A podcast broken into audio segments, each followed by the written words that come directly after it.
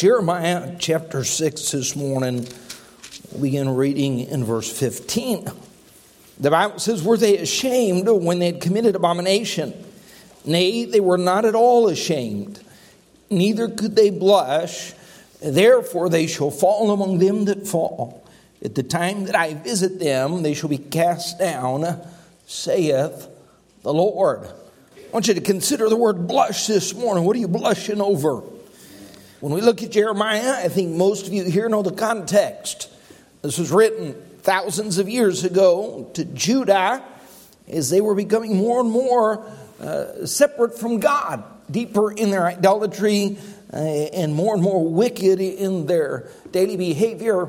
And here comes Jeremiah, this man of God, who's going to lift up his voice like a trumpet and proclaim the truth. He wasn't loved for it. We know he spent a lot of time uh, in trouble, in jail, and uh, he suffered uh, for preaching the truth. But here we see chapter 6 and chapter 8. Uh, the word blush, on the, the, few times in all the Bible that word is used. And he said, This is a people, this is a nation that doesn't know how to blush.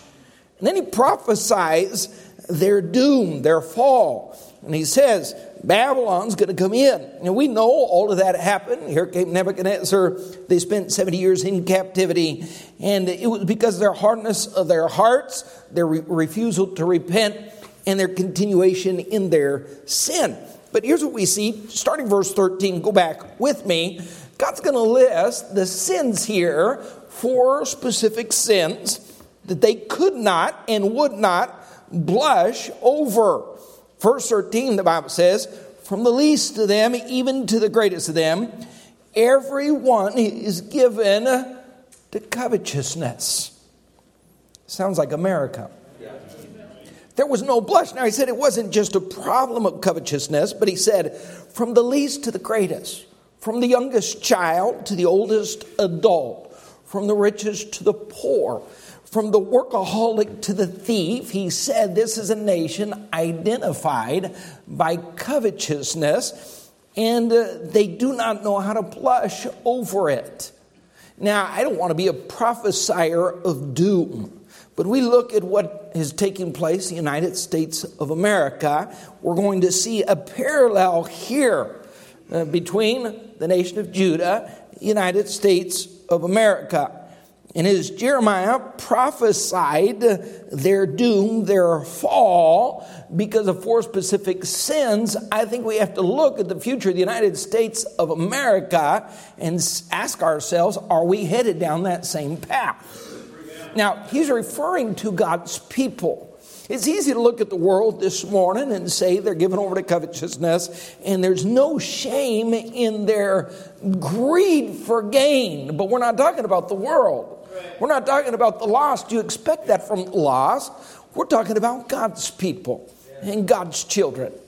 Now, I think everyone here would be in agreement that as a whole, we are living better lives than any other generation in the history of mankind.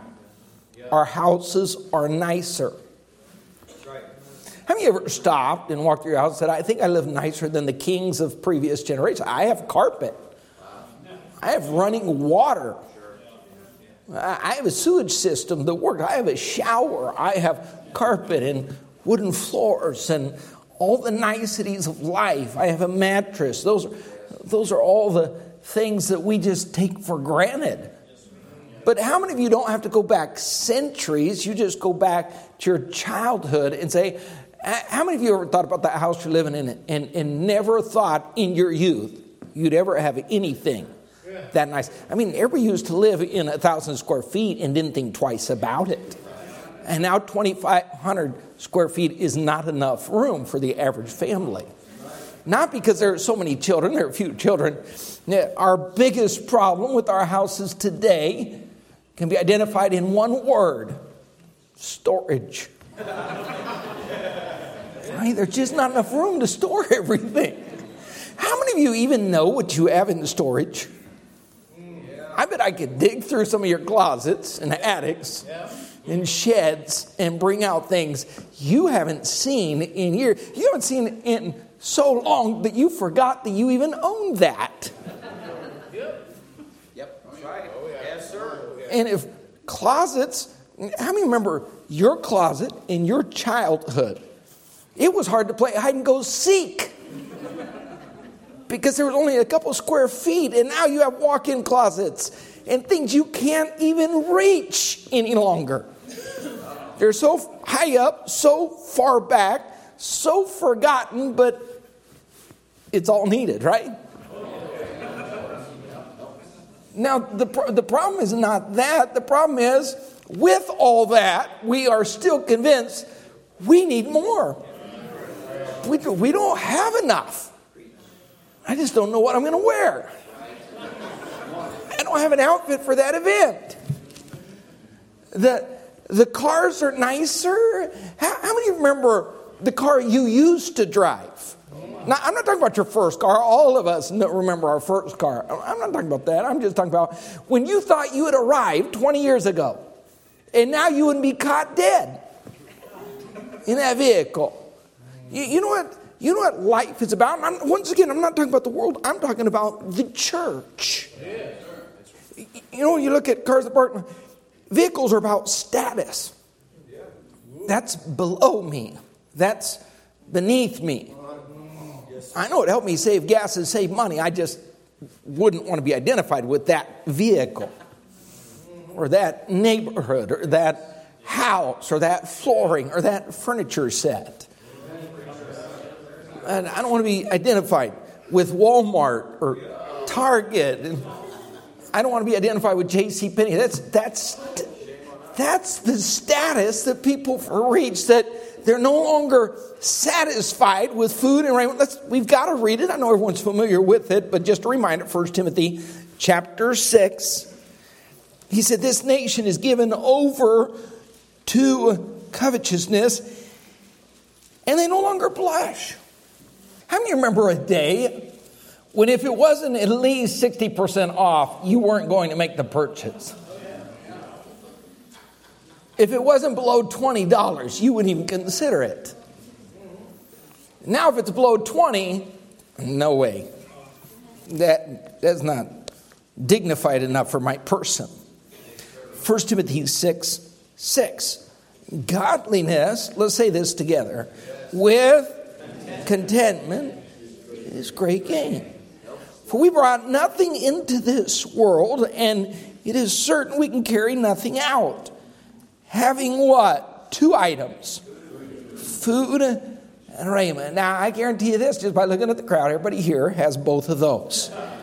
So you have much good reason to be content. But they that will be rich fall into temptation and a snare and into many foolish and hurtful lusts, which drown men in destruction and perdition.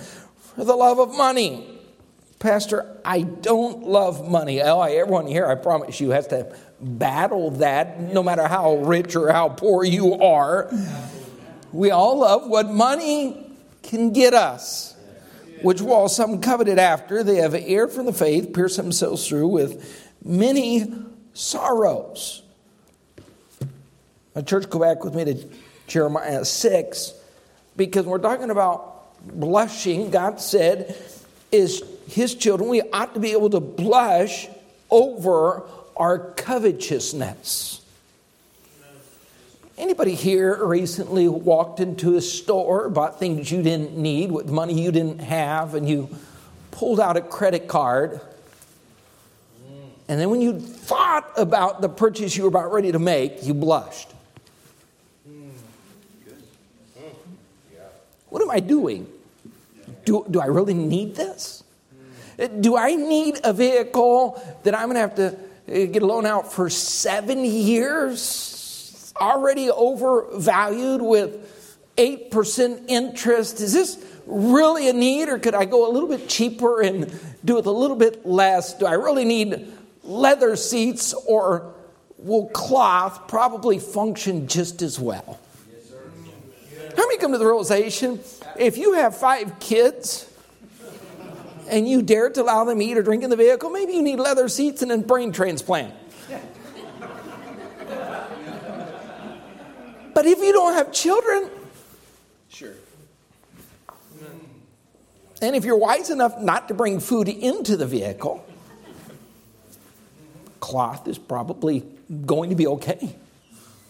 If you're not a plumber, if you don't carry screwdrivers in your back pocket, probably be okay. God is pointing his finger at his people, and here's what pastors are avoiding these conversations. And Jeremiah goes and he proclaims the truth, and he says, We're blushing over the wrong things. And God says we're supposed to blush over our covetousness. And even in Christianity, there's a level of comparison over the dress, over the shoes, over the vehicles, over the neighborhood, over the square footage, over the standard of living, over the purse, over the brand name. And God said, You ought to come and blush over that. I remember in college, and I'm not that old, there was one person in the entire college that had a computer, a big box, a big ugly box, and we all laughed. And now everyone in this room has a computer that you carry in your person a hundred times more powerful than that enormous box that Mr. Harvey had. We all laughed and said, You are such a quack. What, what are you going to need? That is not the future. Little did we know it wasn't the future. This little apparatus that you hold in your pocket, that you call a phone, you call it a phone, you rarely use it that way. As soon as the 13 or the 14 or the 18 or the. We don't have to stand in line anymore. We just go online and make sure we're the first to have it mailed to us. Not that there's a need, that one still works. Does everything, absolutely everything that we needed to do. But my status is lessened if I'm two generations back. Often I brought my phone to Pastor Mark and said, uh, This is a problem. Yes, Pastor, because it's seven generations old, and at some point they're not updating things for that phone. Good. God says covetousness ought to make us blush. It's in us. How many understand? It's part of your DNA, human nature. And the more you feed it, the bigger it grows, the worse it gets, and the battle only becomes greater. And God says, we blush over the wrong things and the right thing to start blushing over. How many understand that America is going to fall? You don't have to look at the levels of our national debt. You can look at the charts, and yes, it blows our minds. The level of personal debt, what is owed on vehicles and houses and credit cards. And now it's not a credit card, but credit cards. People owe it Home Depot and Lowe's. Walmart and Target, J.C. Penney and Macy's. Not one car, but two cars. Yes, sir. Amen. You, you ought to blush when your parent pulls out a wallet and there's five credit cards. You ought to blush for them. Look what it says. Number two, they couldn't blush over their covetousness. Last half of that verse says, from the prophet even unto the priest, everyone dealeth falsely. He said they're not blushing over their lies, their deceit, their duplicity, their hypocrisy. If there was ever a generation in America, we forgot this was once a Christian nation. We are a post Christian nation. And I know they're changing our textbooks and rewriting our history. But we were founded upon Bible principles, uh, and until 50 or 60 years ago, there was still an underlying morality in our nation, a basic goodness, biblical principles by which people lived, and lying was unacceptable. And now lying is prevalent as it was in the time of Judah. He said, even in God's house, lying is prevalent among God's people and God's leaders, yeah. From the least to the greatest. There's a problem among the Sunday school teachers and the musicians and the kids in the Christian school and the Bible college students. And Jeremiah was saying there is a problem with lying, and everyone lies and everyone knows it, and no one blushes. Now, we like to point our finger at the politicians. The only way to tell if a politician is lying is if their mouth is moving. They're so bold, so blatant, and no one cares anymore. It used to be a disqualifier. Whether that was for a job, a, a, a position, a, a school director, a school teacher, it doesn't matter where you worked. If you were a liar, you were going to be cast out at some point. But no longer, now it's all justified. Well, you don't understand the context. It was a simple twisting of the truth. It's a matter of self preservation. And everything is justified. Now, this starts in the home. And in the unsaved world, we understand that those children are being raised predominantly by liars. So they're going to recreate in their likeness who they are. But in the Christian realm, it has to be addressed early and often in the home where a child knows lying is unacceptable and it makes your daddy blush and it makes your mommy blush and it makes your heavenly father blush. It ought to make you blush. Amen, what you say needs to be honest. We don't live with duplicity. We're not going to raise hypocrites. What we are in private is who we are in public. We don't tell people that we plan to do something if we're not going to follow through. A good intention is not honesty unless it is fulfilled. And there has to be some level that is created in the home of a mindset in the children that you blush when you're dishonest.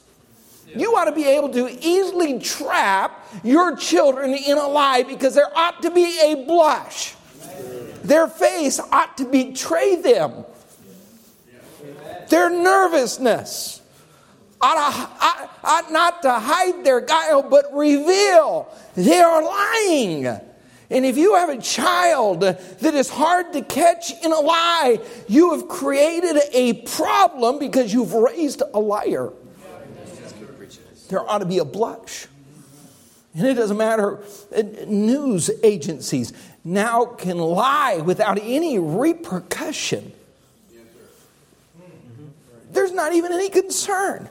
I have kids in this school that, that lie to me, literally. Bold face it. Look me in the eyes with steel backbone. No nervousness. A, approvable blatant lie. It, it takes a lot of time to develop into that. Takes a lot of work and a lot of effort, and God says this nation is going to be destroyed. Speaking of Judah, and I believe now, speaking of the United States, any nation that will not blush over covetousness will be destroyed. Any nation that will not blush over open deceit and lies and hypocrisy and duplicity will be destroyed. And God's people ought to know when we look at each other that we're going to get the truth, and when a lie is told, there's an immediate revelation through a blush. That's not a bad thing, that's a good thing, that's a biblical thing. When we develop such a hardness, a lack of shame, uh, that we can be deceitful and never blush. Is that not disconcerting? Look what it says in verse 14 the next sin. They could not blush over. They have healed also the hurt of the daughter of my people, slightly saying, Peace, peace, when there is no peace. These are people that said, We'll seek peace at any cost, at all costs, no matter what the cost. This is America we understand that now, uh, we, we had a, a president for a short period of time that said peace through strength, not peace through cowardice. But that was not the norm over the past 15 or 20 years in American history. Our leadership has said peace at any cost. And when you make peace with the communists, you make peace with a socialist, when you make peace with a lie, you're in trouble. But once again, it's not just our nation, it's not the world, but now it's this has crept into the church and overwhelmed where there's no fight in the dog. There's no ability to stand, there's no backbone, their confrontation is gone. In our homes, we watch our Christians that, that, that lifelong Christians, children in this kind of environment, Christian schools, Bible colleges, but you have a parent without a backbone that will not confront that child in sin. I want peace in my home, that their marriages, where a husband will not help that wife think biblically, correctly, in a godly manner, and when she gets emotional, there's no biblical leadership. It's just peace at any price. And I have found this out even in a good church like this. I can be great friends with just about everyone as long as their kids are seventh grade and under. But once they get into 8th, ninth, 10th, 11th grade, our relationship changes because they want peace with that child instead of a following of Bible principle. And when that child goes against Bible principle, I'll go against God's word to maintain peace with that child. There are churches trying to maintain peace with the world.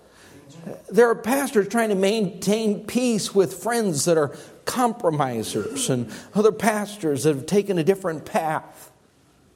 God give us a backbone. Yep. And ladies, you ought to blush when your husband can't stand up and do right and hold on to Bible principle. You ought to blush because he can't blush.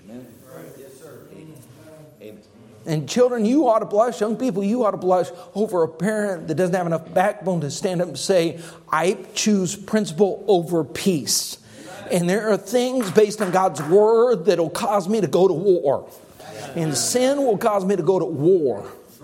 Compromise will cause me to go to war. You trying to bring that garbage into our home will cause me to go to war.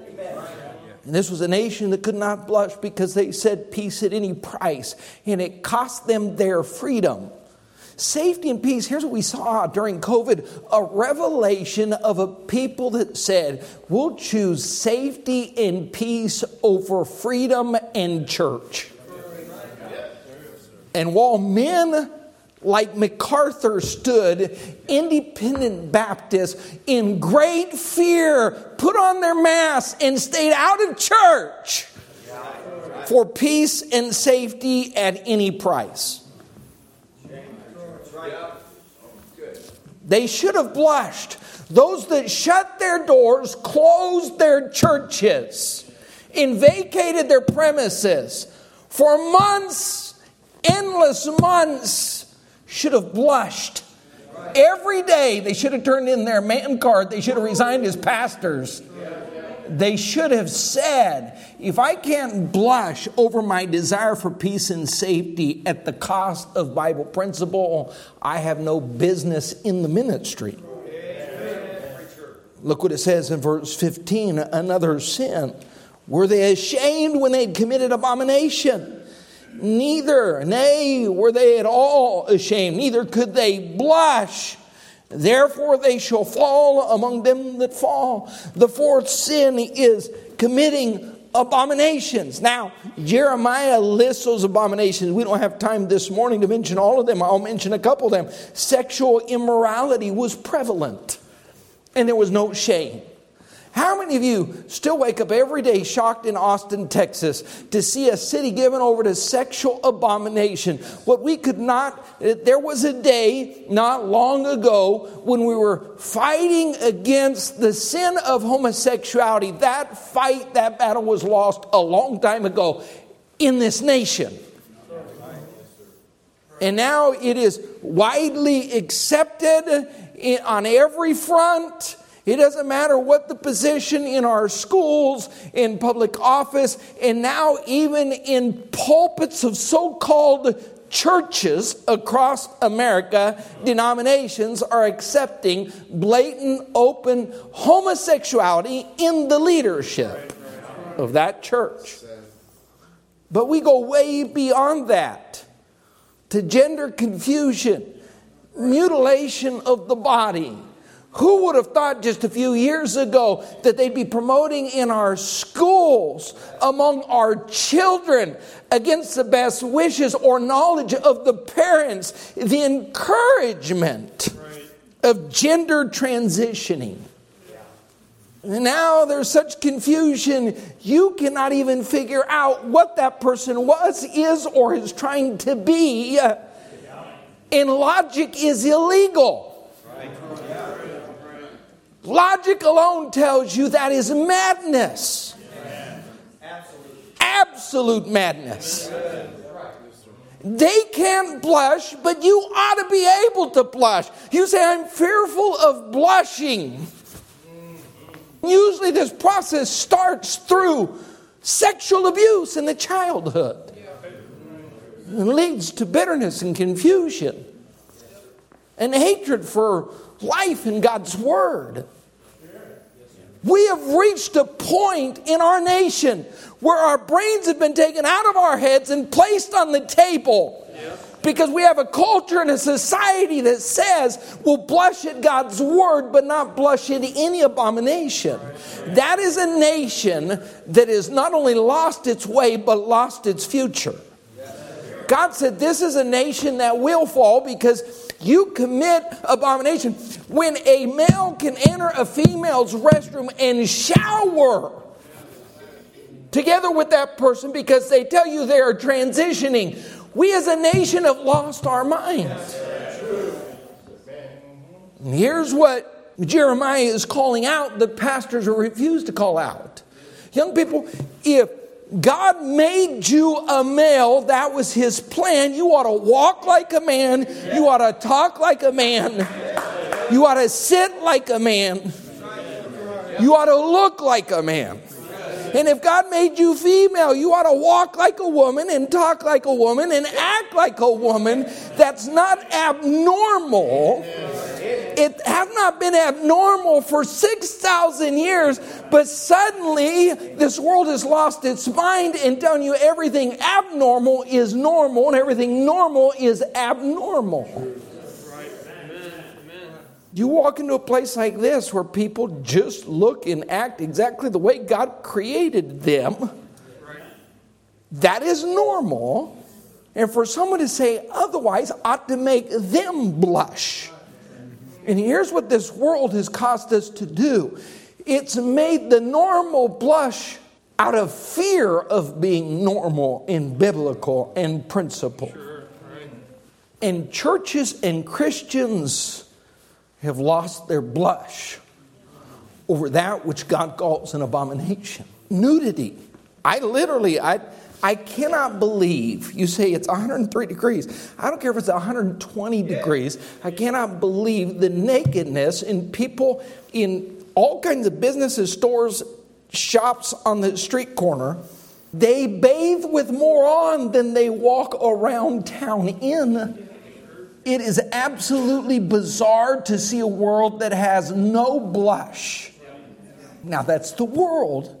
We're talking to the Christian this morning. That ought to make you blush. There have been people, saved people, that walked into church dressed immodestly enough to make their preacher blush. There are churches filled, so called churches, nothing more than clubs but so called churches this morning filled with people who have no shame over dressing immodestly.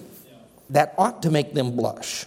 Sex outside of marriage used to make normal people blush. Now, kids in the average school blush if they haven't had sex outside of marriage.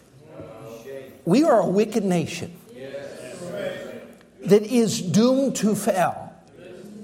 Pastor, where is America in prophecy? You cannot find America in prophecy, and I believe this chapter might be the key to that reason. Look what it says in verse 16. Now, church, we could talk about this morning endlessly, and I don't want to do it. The sins that caused the fall of Judah. Child sacrifice was one of those. Have you been shocked when you watched this celebration? of political bodies. I'm talking about Senate, chamber, in glee, gloating and celebrating, applauding, shouting and cheering. This happened in New York, California, and other states when they passed bills allowing the murder of the unborn up until the day of birth. No blush. Look what it says in verse 16. Thus saith the Lord, stand ye in the ways. Pastor, how do we keep our blush? Stand ye in the ways and see and ask for the old paths. You know, we keep our blush, we acquaint ourselves every day with the mind of Christ because we don't naturally have the mind of Christ. We have to wake up, get ourselves in this book, and reacquaint ourselves with the mind of Christ because our culture will tend to steal, change, and deviate our mind from being the mind of Christ. Look what it says in Ezra chapter 9, verse 5. Ezra, we know this is after the captivity ended. Ezra is now back helping with the rebuild of the temple. And look what it says Verse 5 And at the evening sacrifice, I rose from my heaviness, and having rent my garment, my mantle, I fell upon my knees, and I spread out my hands unto the Lord my God. Now, this is Christian leadership. It ought to grieve us to see the condition of our nation, and yes, confess our national sins. Verse 6 And he said, Oh my God, I am what? I am ashamed and blush to lift up my face to thee, my God, for our iniquities are increased over our head, and our trespasses grown up under the heavens. When's the last time we cried out to God and grieved over our iniquity as a nation, as a family, as a people, as an individual? That only happens when you have the mind of God. So let me ask you this. What, just, just as we take the next few minutes to close, ask yourself, what do I blush over? Do I blush over covetousness? Do I blush over deceitfulness? Do I blush over abominations being committed? Now, here's what happens there are things we've allowed into our lives that steal our blush. Technology has stolen our blush, TV has stolen our blush this world and living daily in this world has stolen our blush. Un, it is unbelievable what teenagers can talk about and never blush. What parents can say, reactions, anger, jealousy, bitterness, and there's no blush. It's amazing the duplicity of a parent that lives one way throughout the week, shows up to church, establishes a facade, and the child knows mom is a fake, dad is a fake. This is not who they are on Monday and Tuesday, and yet they never blush. The duplicity does not cause them to blush, the deceit doesn't cause them to blush what they watched on TV, the music that they listened to. None of that causes them to blush.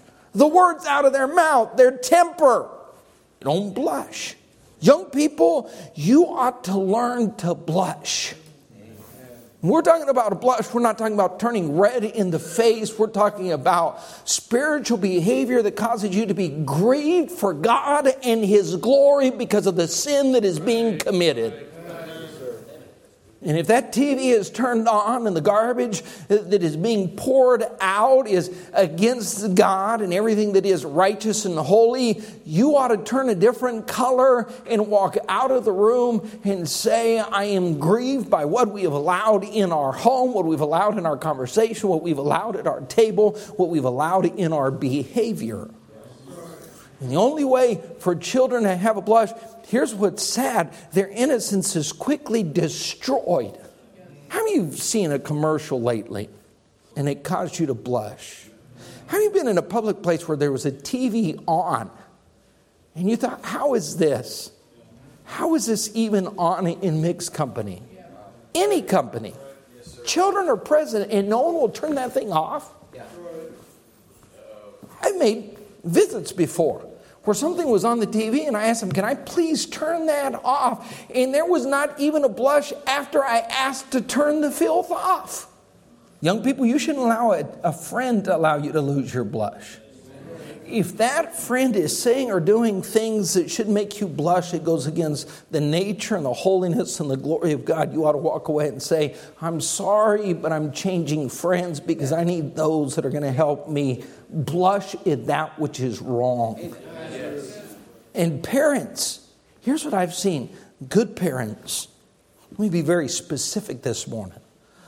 Good parents that had decent children, but at some point that child began to make the wrong kind of decisions, participate in the wrong kind of behavior, and dad and mom, because it was their child, begin to defend that which should make them blush. Sure. And now the behavior, when there's a meeting with pastor, there's no blush, it's defiance. Why are you picking on my child? Because they are living in blatant open sin that should make you blush. I don't want to lose my blush because I have a child that is defiantly living against God's word and dishonoring his great name. My child cannot pull me away from my blush. Now, go with me to 1 Peter 4 16. Keep your finger in Jeremiah 8 because we're going to read both. Jeremiah 8 and 1 Peter 4, verse 16. Here's what happened. When confronted, if there's no shame, there's no repentance. Parents, when you're dealing with sin in the life of your child, if there's no shame, there's no repentance. Even adults, young people, your parent can live in sin and there's no shame, there's no repentance. Look what it says Jeremiah, verse 8, chapter 8, verse 5. Jeremiah 8, 5. Why then is this people of Jerusalem slidden back by a perpetual backsliding? They what? Hold fast to their sin. They hold fast to deceit. They refuse to return. I hearkened and heard, but they spake not aright. No man what? Repented. Why? There was no shame. If there's no shame, there'll be no repentance. I cannot believe the things that I've had to deal with in the past 30 years of ministry. And when there's a bold, blatant defiance in sin against God, and when addressed, there's no shame, there's no way there can be repentance. No man repented him of his wickedness, saying, What have I done? What's the big deal? So I was a man, I want to be a woman. What's the big deal? Why can't you accept this madness? Everyone turned to his course as a horse rusheth into the battle. Verse 12, were they ashamed when they committed abomination? Nay, they were not at all ashamed, neither could they blush. Therefore, what's the prophecy? They shall fall among them that fall. In the time of their visitation, they shall be cast down, saith the Lord. And they were. Now go with me to First Peter there are two sides to this message. What are you blushing over? We ought to blush over sin. But too often, Christians do not blush over sin. And if they don't blush over sin, I'll tell you what they will blush over. Look what it says 1 Peter 4, verse 16. Yet if any man suffer as a Christian, let him not be ashamed. Let's read that together. Yet if any man suffer as a Christian, let him not be ashamed. But let him glorify God on this behalf. Young people, you should never be ashamed of being a Christian. And it's up from first. I'm not ashamed of the way I dress. I'm not naked, I'm covered. I'm not ashamed of this book. I'm not ashamed of the gospel. It's the power of God. You know why most Christians don't blush over sin, but they would blush over passing out a tract? Years ago, we were talking about being in Colorado. Years ago, we were with a large group of family members in Colorado, and my son, being just a child, uh, very bold in the gospel, uh, we asked him to pray over lunch, and he stood and prayed out loud. And one of the family members was absolutely out of their mind about a 12 year old praying out loud in a public place. Now, that family member is not in church, far from God, living right in the center of Satan's will. But they were livid and embarrassed and ashamed that someone would identify them with the Lord Jesus Christ. Christians, if you're ashamed to pray at a restaurant, if you're ashamed to pass out a track, if you're ashamed to be identified as different, young ladies, if you're ashamed wearing a dress while the world's out there Uh, wearing almost nothing, if you're ashamed because you have one earring in your ear and they have three in their nose, one in their eyebrow, two in their lips, and they avoided the rest of the middle when they fell in the tackle box simply because they reacted quickly, that ought to be shameful. We have allowed this world to permeate our thought process to a point to a point where we can't deal with the Word of God anymore. Church, I am not ashamed of God's word. I am not ashamed of standing on truth. I am not ashamed of speaking against evil, and it's not changed because we live in 2023. Amen. It doesn't change because we're trying to reach the entire world. It doesn't change because you brought in a visitor. It doesn't change because God's word does not change. God said, they will fall. They will fall because there is no blush. And guess what? America has already fallen. God's judgment is already falling. And we get to pay the consequence for generations now that say we'll be embarrassed at God, His great name, and His book, and Bible principles, instead of being ashamed at the wickedness of mankind.